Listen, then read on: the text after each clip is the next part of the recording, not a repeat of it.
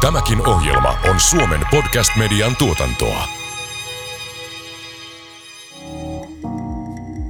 Tervetuloa kuuntelemaan Ammattiliitto Proon ja vakuutusyhtiö Turvan kahdeksan myyttiä työuupumuksesta podcastia, joka keskittyy työelämän mielenhyvinvoinnin ilmiöiden läpivalaisuun.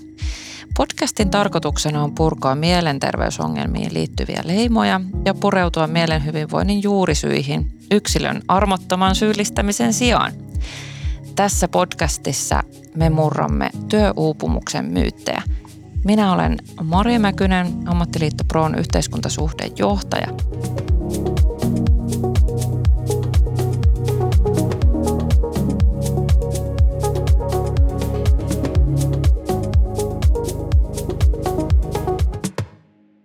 Tänään on ajatus keskustella suoritusyhteiskunnasta, yhteiskunnan eri rakenteista tai ehkä siitä, että suoritetaanko me mikä meitä ajaa suorittamaan tai miksi ihmiset uupuu, mikä vie meidät uupumuksen pariin, miksi kaikki ei jaksa ja syyllistetäänkö me itseämme siitä.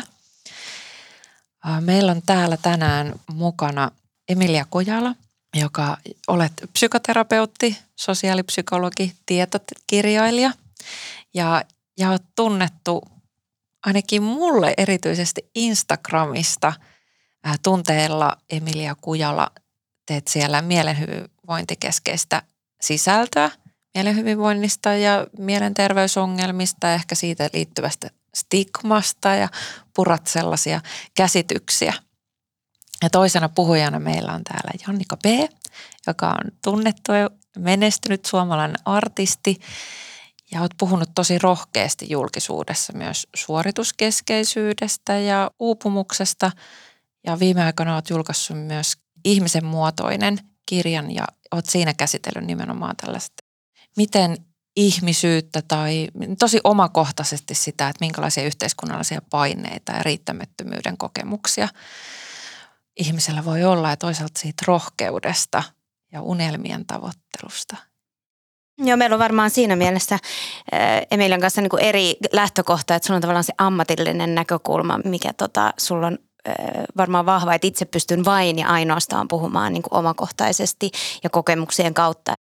Ja kirjassa painotankin tosi paljon sitä, että nämä ovat niin omakohtaisia ajatuksia, oivalluksia. Tietenkin terapiaprosessin käyneenä sieltä on saanut paljon työkaluja, jotka sitten taas varmaan on hyvin tunnistettavissa niin ammattilaisen näkökulmasta.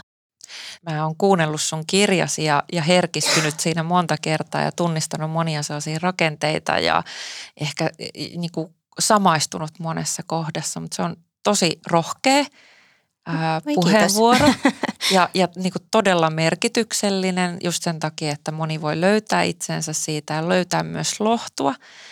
Ja kerrot siis tosi niin kuin avoimesti siitä, että oot käynyt niin kuin pohjalla ja sut on jo niin kuin pysäytetty elämäntilanteissa. Mitä sä ajattelet, mitkä ehkä niin kuin ajosut siihen tai mitkä ne on ne sellaiset tekijät, johon sä jouduit pysähtyä?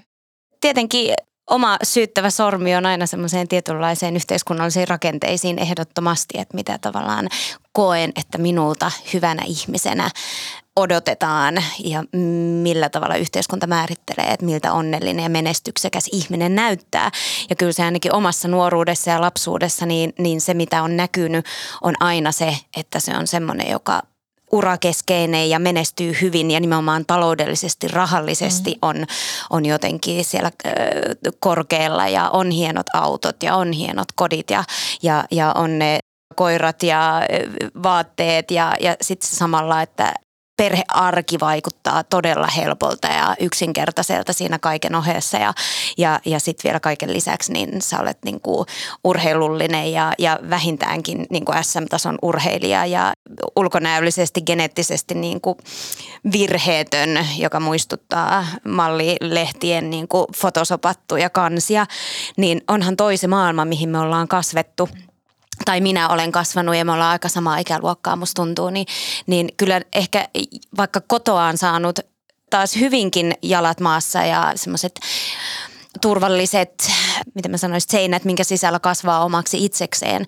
Mutta valitettavastihan se ei ole se, mikä, mikä muokkaa meitä ainoastaan, vaan, vaan sieltä voi saada hyvät eväät, mutta kyllä se sitten se yhteiskunta ja kenen kanssa on ja mitä lukee ja mitä näkee ja mitä kokee, niin on se, joka muokkaa meistä sen aikuisen, mitä meistä, me, mihin me sitten niin kuin kasvetaan. Ja, ja tässä nyt sitten viimeisen ehkä sanotaanko ä- äitiyden tulemisen myötä, niin on joutunut todellakin pysähtymään ja pohtimaan niitä, että sitä omaa jaksamista ja niitä omia arvoja. Ja, ja se on ollut ehkä semmoinen iso aha-elämys, että on huomannut, että ei ole elänyt omien arvojensa mukaan täysin. Ja itsekin olen semmoisella alalla, eli musiikkialalla tällä hetkellä, joka on oma intohimo, mutta musa business on bisnestä. Ja, ja siellä on asioita, mitkä myös taistelee tosi vastaan niitä omia arvoja vastaan, että, että vaikka elän niin sanotusti unelmaani ja ihmiset ajattelee, että eihän su, sulla ole aivan mahtavaa, että sä saat toteuttaa unelmaa, mutta kuitenkin siellä joutuu taistelemaan niitä arvoasioita ja, ja että mihin, min, mitä asioita sitä jotenkin joutuu ehkä hyväksymään, jotta voi edelleen sillä alueella tehdä töitä. Ja sekin on hyvin tämmöinen nopeatempoinen, missä just tämä suorittaminen on myös semmoinen, mitä ihannoidaan. Ja somekin on vähän semmoinen, että, että mitä enemmän sä sinne jotenkin näytät sitä menestystä ja onnistumista, sitä enemmän sä saat sitä ihannointia ja tykkäystä. Ja totta kai se on semmoinen asia, mitä meitä ihmisiä varmasti niin kuin itse tuntoa hivelee. Ja sitten se pistää sut vähän niin kuin suorittaa koko ajan enemmän ja enemmän ja tämmöinen työmyyrä, niin kuin mun, mun levyyhtiö aina mulle sanoo, että sä oot semmoinen työmyyrä. niin sitten mä oon silleen, yes. Ja sitten niin kuin palkinto siitä ei ole mitään muuta kuin se, että hei kiitos, kun oot tommonen työmyyrä. Että... Niin, ja tee lisää. Joo, niin, joo just niin näin. se on yleensä se palkinto, se tee lisää. Joo, mä, Kyllä. mä ajattelin, että mä otan Emilia sut tähän mukaan, kun musta tuntuu, että Jannikalla oli sellainen puheenvuoro, josta sä oot niin kuin nimenomaan puhunut, hirveän voimakas puheenvuoro siitä. Mä pidetään kädessäni tässä parhaillani sun kirjaa, joka on myös varsin tuore ja, ja on tota suorittajan mieli, vapaudu ylikontrollista. Ja se käsittelee tässä nimenomaan sellaista suorittajaa, henkilöä ja ylikontrollia. Ja oot puhunut somessa nimenomaan siitä, että miten yhteiskunta tai maailma – kannustaa suorittamiseen ja, ja palkitsee nimenomaan somessa erityisesti sellaista suorittamista. Niin minkälaisia ajatuksia sulle tuli Jannikan, Jannikan puheenvuorosta? Oi, tosi paljon ajatuksia moneen suuntaan. Jannika tuossa kertoi siitä, että tavallaan lähestyy ikään kuin kokemusasiantuntijana tätä, tätä aihepiiriä ja, ja tota, se täytyy sanoa niin kuin omasta työstäni, työstäni että et myös jotenkin uskon tosi vahvasti siihen semmoiseen asiantuntijuuteen, jossa yhdistyy aina kokemusasiantuntijuus ja, ja myös tuossa kirjassa, mutta myös mun aiemmissa kirjoissa sekä somessa, niin, niin tosi vahvasti niin kuin pyrin peilaamaan niiden omien kokemusten kautta toisaalta niin kuin psykoterapeuttina, mutta toisaalta sitten suorittaja-ihmisenä. Ja Jannika puhui musta tosi hyvin siitä, että, että miltä tavallaan se menestynyt ihminen näyttää. Ja jotenkin ehkä sitten, jos mä mietin sitä, että mikä on, mikä on sitten se toinen puoli, että miltä näyttää meidän yhteiskunnassa – masentunut ihminen, ahdistunut ihminen, uupunut ihminen, niin siihenkin liittyy niin kuin voimakkaita tavallaan stereotypioita. Ja yksi semmoinen iso ilmiö, mistä tuossa suorittajakirjassa puhun, mihin tuo ylikontrolli voi johtaa, on, on tällainen niin kuin korkean toimintakyvyn masennus tai ahdistus, mitä on tosi vaikea huomata sen niin kuin pärjäävän pinnan läpi, koska jotenkin semmoinen niin kuin itseään kontrolloiva, tunteitaan elämäänsä hallitseva, määrätietoinen, jatkuvasti itseään kehittävä ihminen, joka myös luo sitä unelmatyötään ja, ja niin kuin näin, niin, niin se, sehän on se meidän, meidän ajan ikään kuin ihanne. Ja sen pinnan alle voi sen takia olla tosi vaikea nähdä niin kuin, äh, vaikkapa työyhteisössä, jos mietitään, että miten mun työkaverilla menee – me ei välttämättä nähdä sitä ulospäin, miten mulla menee. Meidän voi olla vaikea tunnistaa tai meidän voi olla vaikea tunnistaa läheistäkin, että okei, että hei, että toi jaksaa tehdä töitä, harrastaa, silloin nuo luottamustoimet, silloin koti tip-top. Ja muistan itsekin viimeisin kokemus, kun olen itse käyttänyt terapiapalveluita ja yrittänyt saada itselleni apua niin kuin synnytyksen jälkeiseen masennukseen, niin sain tosi paljon sitä feedbackia sieltä, että hei, että, että sä et ole tarpeeksi – huonovointinen. Sä, sä et nyt ylitä näitä meidän diagnostisia kriteerejä tai että okei, että, että sä, sä oot niinku meikannut ja punannut huulet. Että jotenkin tämä on se niinku iso sellainen ristiriita. Ja varmaan, kertoo, ja varmaan kertoo aika paljon myös siitä, että minkälaisia resursseja meillä ylipäätään on niin kuin tällä hetkellä terveydenhoidossa ja, ja, ja muutenkin yhteiskunnassa ottaa vastaan ne ihmisiä, jotka tarvii tukea. Että sitten Kyllä. siellä on just tällaisia kriteereitä, jos olet jaksanut meikata tai, tai niin kuin ylipäätään tulla, niin kuinka tavallaan vaikeassa tilanteessa ihmisen pitää olla, että se saa apua. Suoritetaanko me ihmisyyttä? Tai musta tästä niin nousee tämä ajatus. Mun oma tausta on siis, mä oon opiskellut filosofiksi ja, ja tulee mieleen, että antiikin Kreikassa vielä Aristoteles on kirjoittanut tällaisen kirjan kuin Nikomakoksen etiikka, jossa määritellään siis hyvä ihmisyys – hyvä ihminen. Siinä käsitellään jokaista ihmisen luonnetta läpi ja todetaan, että tämä on yli ja tämä on ali ja tässä on hyvän ihmisen määritelmät. Ja en nyt enää muista sitä, vaikka pääsykirjonnakin se taisi olla, mitkä ne oli, monta niitä oli niitä ihmisyyden, hyvän ihmisen tekeviä. Mutta sitten ää, Jussi Kotkavirta, jo edesmennyt professori, on kertonut, että meidän tässä ajassa, tässä hetkessä, me ollaan palattu takaisin siihen, että, että nyt eletään tällaista hyvän ihmisyyden aikaa.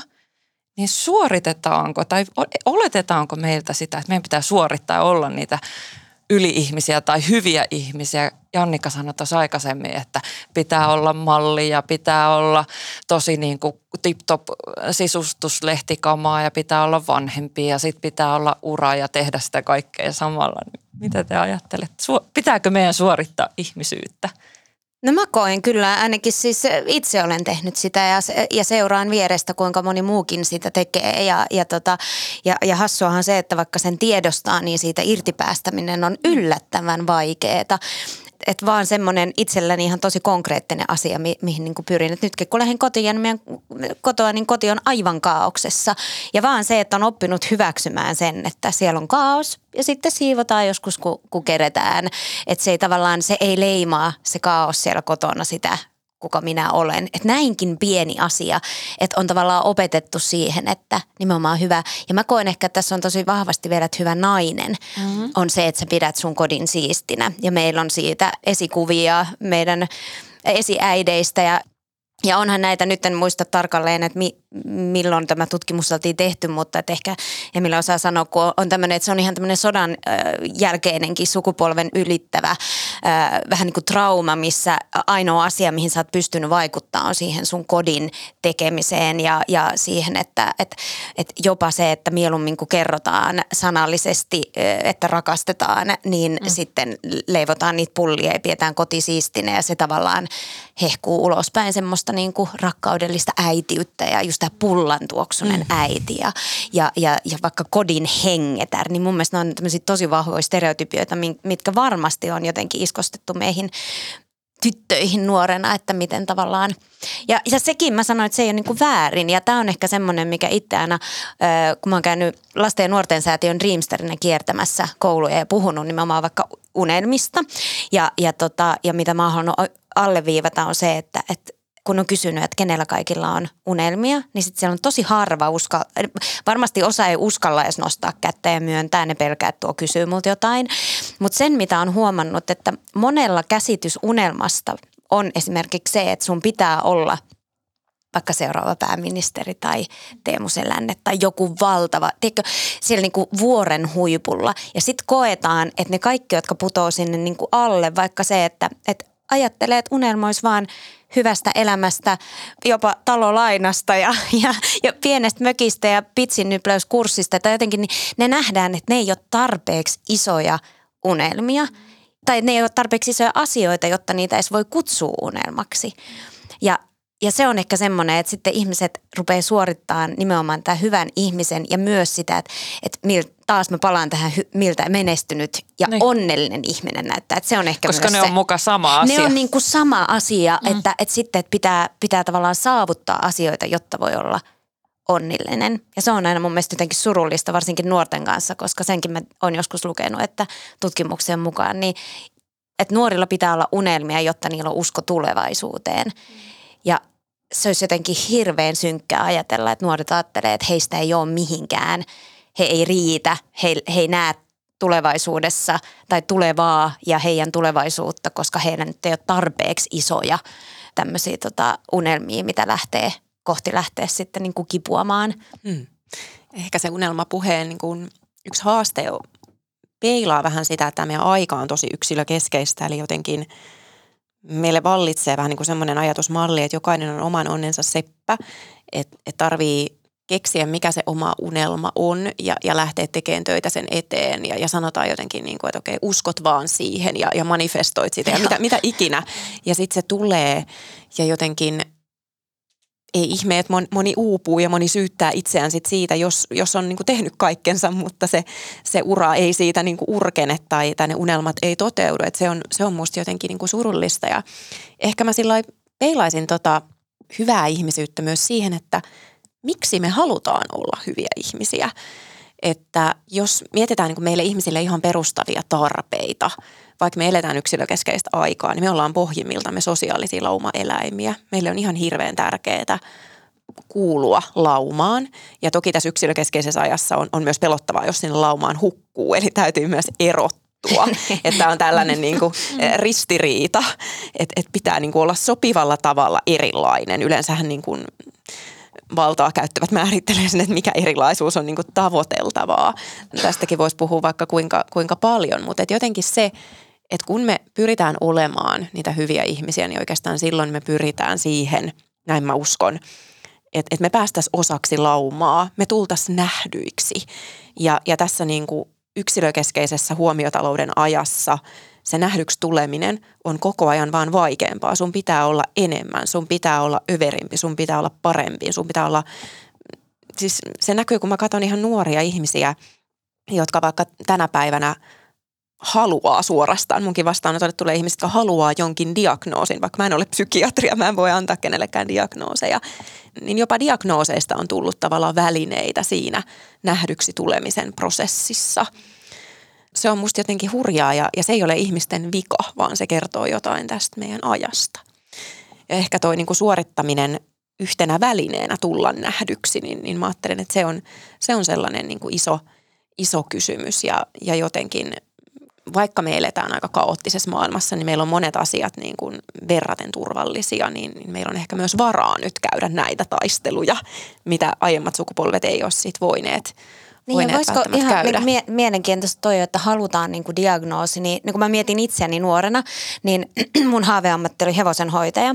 Ee, ei siitä, että mä olin koskaan edes niin kuin hevosen selässä ollut tai tallilla, mm. koska mä olin tosi allerginen, ee, vaan sen takia, että kaikki muut mun luokalla tytöt halusi olla hevosenhoitaja. Mm. Mä halusin kuulua tavallaan joukkoon. Ja näin jälkeenpäin tietenkin ymmärtää, että hän johtuu tosi vahvasti siitä, kun ei ole vielä oikein tiennyt, kuka on, mitä haluaa, niin sitten on helpompi uida tavallaan sinne, että saa sen hyväksynnän sieltä, että me ollaan samaa porukkaa. Ja tämä on ehkä semmoinen, mitä varsinkin nyt, me just julkaisin semmoisen biisin kuin Hymytyttö, missä mä haluan niin tuoda esiin sitä, kuinka tärkeää olisi olla oma itsensä, eikä pelätä hankalana olemista, niin kuin mut on nykyään lemmattu useamminkin kertaan, että mä oon hankala, kun mä en suostu omista rajoistani taipumaan. En suostu laittamaan päälle vaikka kuvauksia jotain paitaa, mitä en halua, tai, tai en, en, en suostu tulemaan mieheni kanssa haastatteluun, vaan olisin tulossa niin kuin itsenäni mm. artistina Kyllä. sinne. Ja, ja näitä, niin mä mietin, että voiko se olla se ajatus, että, että kun mä saan diagnoosin, niin se kertoo, että mussa on joku vika, jonka mä voin korjata. Et, et se estää sen, että sun ei ta, et sä et halua myöntää, että he, ehkä mä en ole samanlainen kuin noin muut, vaan mun polku on jotain aivan muuta. Ja, ja mä en olekaan se, joka haluaa tähdätä niin kuin sinne kaikista korkeimmalle, vaan mulle riittää vähempi, mikä musta on aivan ihana piirre. Ja, ja sehän on asia, mihin itse koko ajan armollisuuden kautta yrittää pyrkiä. Että et musta olisi ihana päästä semmoiseen tilanteeseen, missä yhteiskunnassa ihannoitaisi sitä, että kokee, että on riittävä, kokee, että on, on, ei tarvi aina tehdä enemmän ja olla parempi ja kehittää itseänsä jotenkin semmoisena, tai no itsensä kehittäminen mun mielestä ei ole koskaan niin kuin väärin, mutta, mutta se, että jotenkin että vaihtaisi sen suorittamisen ihannoinnin siihen, että ihannoi sitä, että kokee olevansa riittävä. Kyllä.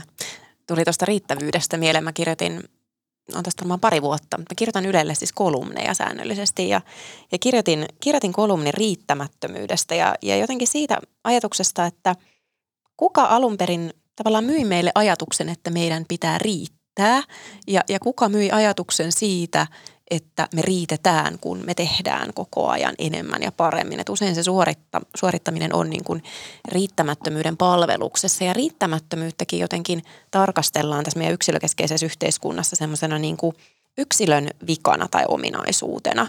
Ehkä sanotaan, että hei, että nyt niin kuin sano itsellesi, että sä riität. Tai ympäröi itsesi ihmisillä, jotka, jotka niin kuin valaa suhun sitä uskoa, että sä riität. Ja joskus se voi toimiikin, mutta mut sitten joskus käy niin, että ihminen tavallaan niin kuin järjellä voi sanoa itselleen, että mä riitän, mutta tunnetasolla ei usko siihen. Ja mä ajattelen, että se ei välttämättä kerro jälleen siitä niin kuin ihmisestä, että hänessä olisi jotain korjattavaa, vaan enemmän tästä niin kuin mahdottomien ja, ja niin kuin tosi ristiriitaisten vaatimusten maailmasta, missä me eletään, jossa tämä voi olla nyt hassusti sanottu, että riittämättömyys on ikään kuin normaalia. Mutta mä ajattelen, että niin kauan kuin meillä on pystyssä tällainen maailma, jos vallitsee tämmöiset käytänteet ja, ja tämmöiset rakenteet, niin meidän on mahdotonta riittää. Ja sitä ei voida niin korjata niin, että ihminen sanoo itselleen, että mä riitän, ah mä rakastan itseäni, voi vitsi, ihanaa. Jos tavallaan ympäriltä tulee koko ajan se, että etpä riittänytkään. Ja kun mä ajattelen vaikka nuoria, joilla on niin valtavia paineita, to- toki meillä kaikilla on paineita, mutta erityisesti nuorilla, kun on vielä niin kuin ajatus siitä, että siellä edessä on paljon ja mitä pitäisi niin kuin saavuttaa tai, tai just niitä unelmia, mihin haluaa pyrkiä, niin, niin siinä on jotenkin se, se haaste, että, että jos tavallaan yrittää kaikin keinoin riittää, niin se on aika tehokas keino no myös uupua.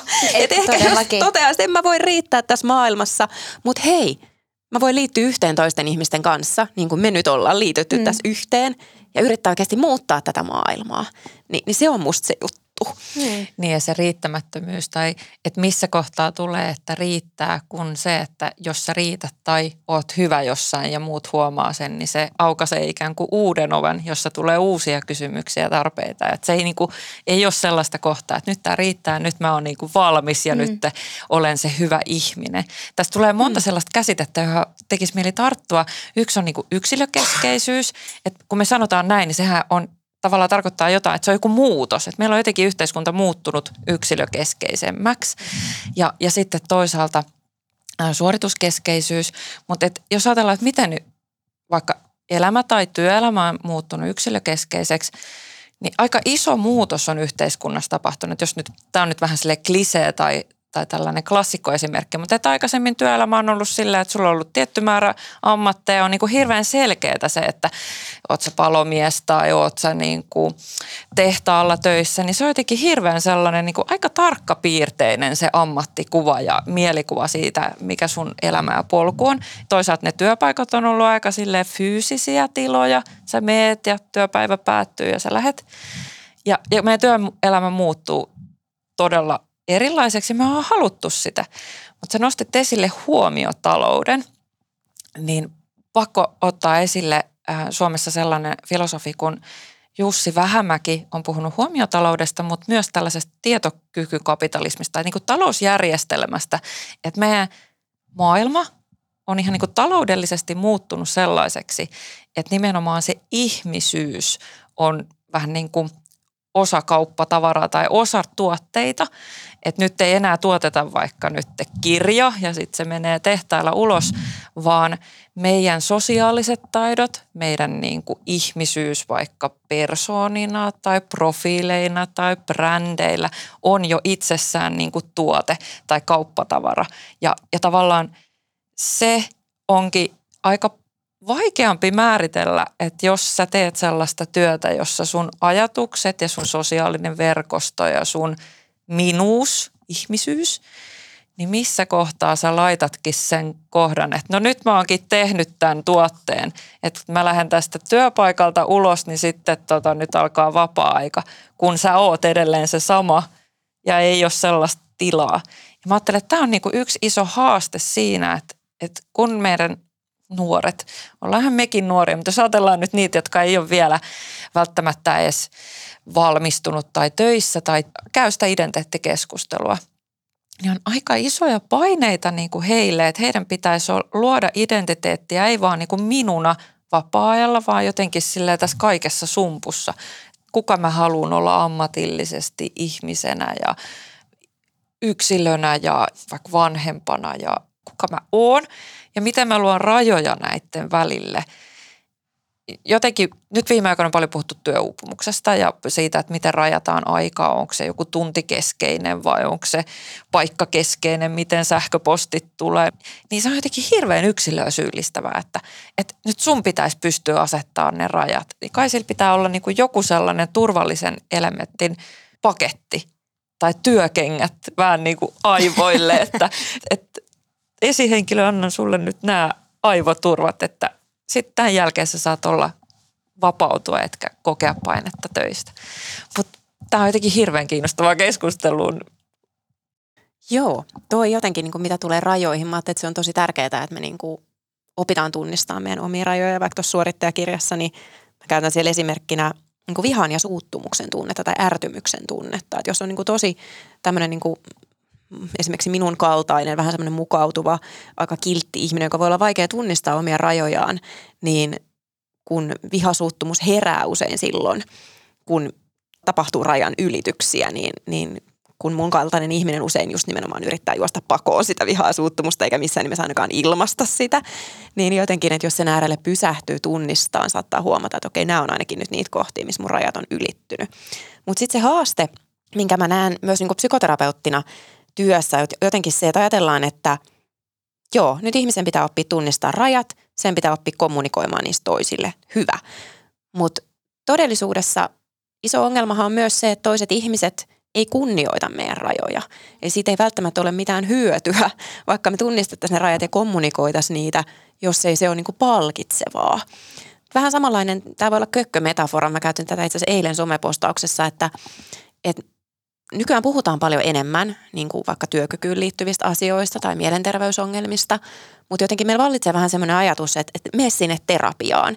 Että lähetetään joku ihminen terapiaan sinne nyt eheytymään sitten, oppimaan vaikka niitä rajoja tai, tai jotain muita. Ja siis ihan oikeasti terapiassa voi oppia paljon tärkeitä taitoja, mutta joka ikinen kerta, kun ovi menee kiinni, asiakas lähtee, niin mulla on niin silleen sormet ristissä mä, että voi vitsi, kun nyt tapahtuisi niin hyvin, että hän saisi hyviä kokemuksia ja hän pääsisi todella niin kuin näitä taitoja käyttämään, kun me ei eletä missään tyhjiössä. Et jos me lähetetään niin kuin autokorjaamolle, kun se menee rikki – niin, että se ajaa semmoista tietä, missä autolle ei voi käydä mitään muuta kuin, että se menee enemmän tai myöhemmin rikki. Niin sehän on tosi lyhyt näköistä, että me fiksataan se auto, se palaa takaisin sinne tielle ja se hajoaa taas ja todennäköisesti monta muutakin autoa, koska se tie on edelleenkin korjaamatta. Eli jotenkin tämä on ehkä, tämä kuvastaa niin kuin sitä yksilökeskeisyyttä, että, että meidän fokus on niin vahvasti – siinä, että me tutkitaan, mikä tässä yksilössä nyt on vikana, kun tämä oireilee ja mietitään, miten tämä nyt voitaisiin korjata. Ja sitten me siirretään vielä yksilölle vastuuta just vaikka tällaisella, että mietitään, että miten me saadaan siitä yksilöstä enemmän tehoja irti, kun me opetetaan sille tunnetaitoja, palautumistaitoja ja jotenkin tuosta, mitä mainitsit, niin tuli mulle mieleen, mä kirjoitinkin tänne isolla hyöty ja kaksi huutomerkkiä, että jotenkin kaikkeen meidän ajassa, jossa meistä on tehty tietyllä tavalla vähän semmoisia ihmiskoneita, niin perustellaan hyödyllä. Ja mua suututtaa niin henkilökohtaisesti se ihan hirveästi, että jos mä luen vaikka mun kollegan kirjoittamaa kirjaa, niin siellä on, että hei, nämä palautumistaidot on tosi tärkeitä tai nämä myötätuntotaidot on tosi tärkeitä ja näistä on ihan niin kuin taloudellisesti mitattavaa hyötyä tälle organisaatiolle. Silleen Kannattaa niin kuin, että, investoida, koska siitä kyllä, saa taloudellista hyötyä. Kyllä, tai että tylsisty, niin olet luova. Si- siinähän niin kuin tylsyys on taas niin kuin luovuuden palveluksessa. Tietenkin tämmöinen ajatus meillä on hirveän vahvasti. Joskus musta tuntuu, että noita yritetään nimenomaan selittää niin, että se toinen osapuoli jotenkin vaan niin kuin ymmärtäisi. Kyllä. Tai, tai, tai se, että et, et minkä takia mä olin semmoisessa työryhmässä, missä yritetään nimenomaan ö, asettaa, että yritykset ottaisi tämmöisen mielen ö, hyvinvointiin liittyviä asioita, että olisi vaikka kerran vuodessa tämmöinen niin kuin palvelus, että jokainen työntekijä pääsee kerran vuodessa psykiatrille tai, tai ammattilaiselle, on se terapeutti tai mitä ikinä. Ja, ja, ja tavallaan se, se tapa, millä se myydään niin kuin yritykselle on nimenomaan, että tämä on kannattavaa ja tässä on näitä tilastoita, kuinka paljon teillä on uupuneita ja miten, ja Kelan tilastoilla, että näin moni ihminen on, on, on tota sairaslomalla tällä hetkellä työuupumuksesta. Mutta se, mikä mun mielestä tuli muuten tuossa kirjassa taisin mainitakin siitä, että, että en tiedä onko muuttunut, mutta ainakaan silloin ei vielä esimerkiksi uupumukselle ole edes virallista diagnoosia. Sä varmaan vielä tiedät sen niin kuin Joo, se on ihan, ihan totta. Ruotsissa Joo. on, että Suomessa ei ole, vaan sun pitää olla niinku masentunut, niin. mennä mm. siihen asti, että sä saat sairaspäivärahaa. Just näin. Ja, ja jotenkin, ja tämä on muuten semmoinen asia, että et mikä myös niinku on tämmöinen mun mielestä iso leima, että minkä takia esimerkiksi kun... Ää, että minkä takia ihmiset ei vieläkään tässä nykyyhteiskunnassa uskalla puhua ääneen näistä asioista, vaan nimenomaan pärjää, ei edes siellä työpaikalla halua sanoa, koska, koska se on niin leimaavaa. Ja, ja se, että itse olen, no johan siitä on seitsemän vuotta aikaa, kun kerroin, että olen uupumuksen ja masennuksen käynyt läpi. Ja, ja tavallaan se, se on vähän semmoista niin kuin häilyvää, että mä itse olen aina puhunut, että mun mieli uupu ja mun keho antoi periksi. Tavallaan se, että, että on niin paljon sitä kuormitusta, niin henkistä kuin, kuin ihan oikeasti sitä semmoista niin kuin puurtamista, työn tekoa, joka on fyysistä. Mm. Niin edelleenkin otsikoidaan, että, että mä olen masentunut. Mm-hmm. Ja, ja sitten mä oon silleen, että, että, että että nyt joku vastuu myös vaikka mediallekin siitä, mm. että kuinka paljon niin kuin noista asioista ja just luodaan niitä stereotypioita siitä. Mm. Ja mä muistan, kun mulle tuli, että ah, no mistä sä oot niin kuin uupunut shoppailusta. Kun, että jos tämä on tavallaan se niin kuin ymmärrys asioista ja, ja sitten ehkä tämä, mua on vähän särähtää korvaa, kun puhutaan mielenterveys ongelmista, mm-hmm. koska se kuulostaa heti, että tämä on nyt ongelma ja tämä pitää nyt ratkaista ja mm. sä olet, olet niin kuin jotenkin nyt, täällä on yhteiskunta ja sitten sut siirtetään ongelma tänne sivuun, vähän kuin joku auto, joka on rikki ja sitten sut Kyllä. otetaan sinne ja yritetään niin kuin korjata ja sitten takaisin sinne niin kuin yhteiskuntaan jotenkin. Pa- pakko sanoa, että tämän niin kuin podcastin yksi perustavanlaatuinen ajatus on ollut just se, että, että että jotenkin se isoin haaste tässä uupumuskeskustelussa tai työssä jaksamisesta on se, että, että jos työorganisaatiossa tai työelämässä meillä on jo kasvavassa määrin erityisesti nuoria, mutta ylipäätään ihmisiä, jotka uupuu ja, ja masentuu, siis koska nyt meillä on tilastoja lähinnä just masentuneista, Joo.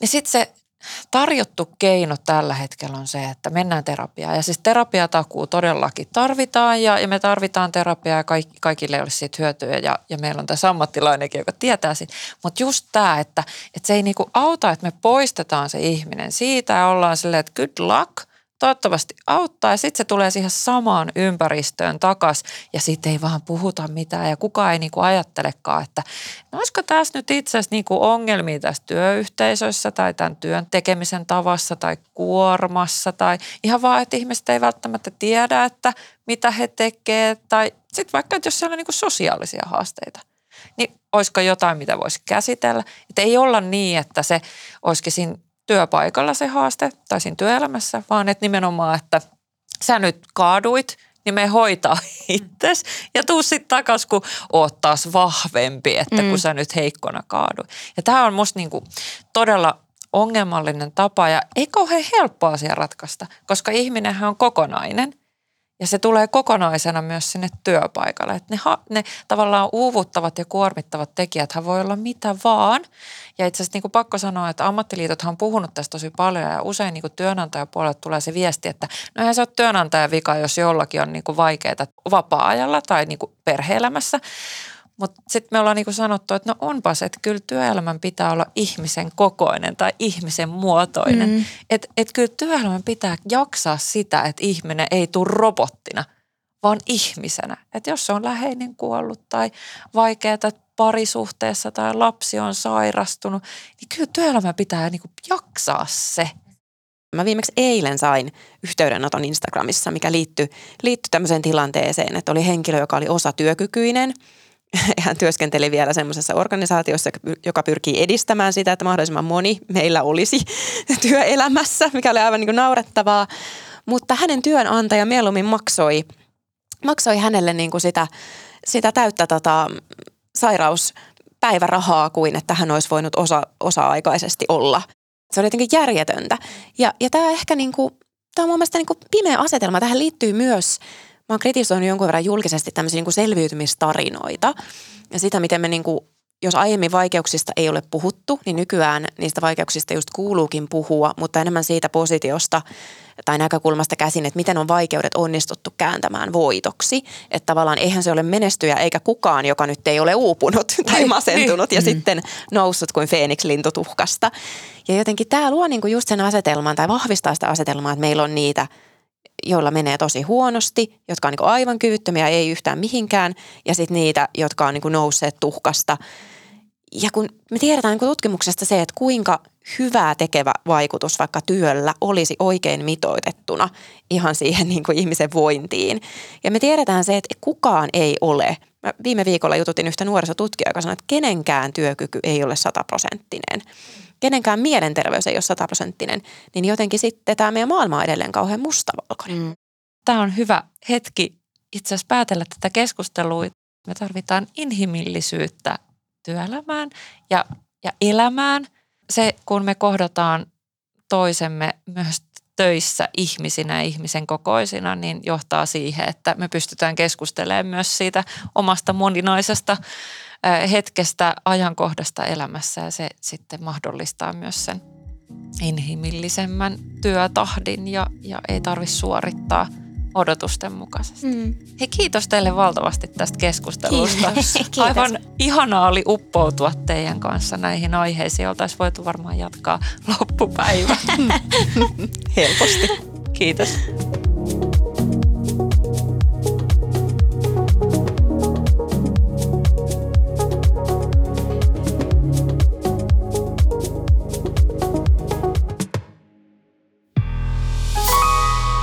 Tämän ohjelman tuotti Suomen Podcast Media.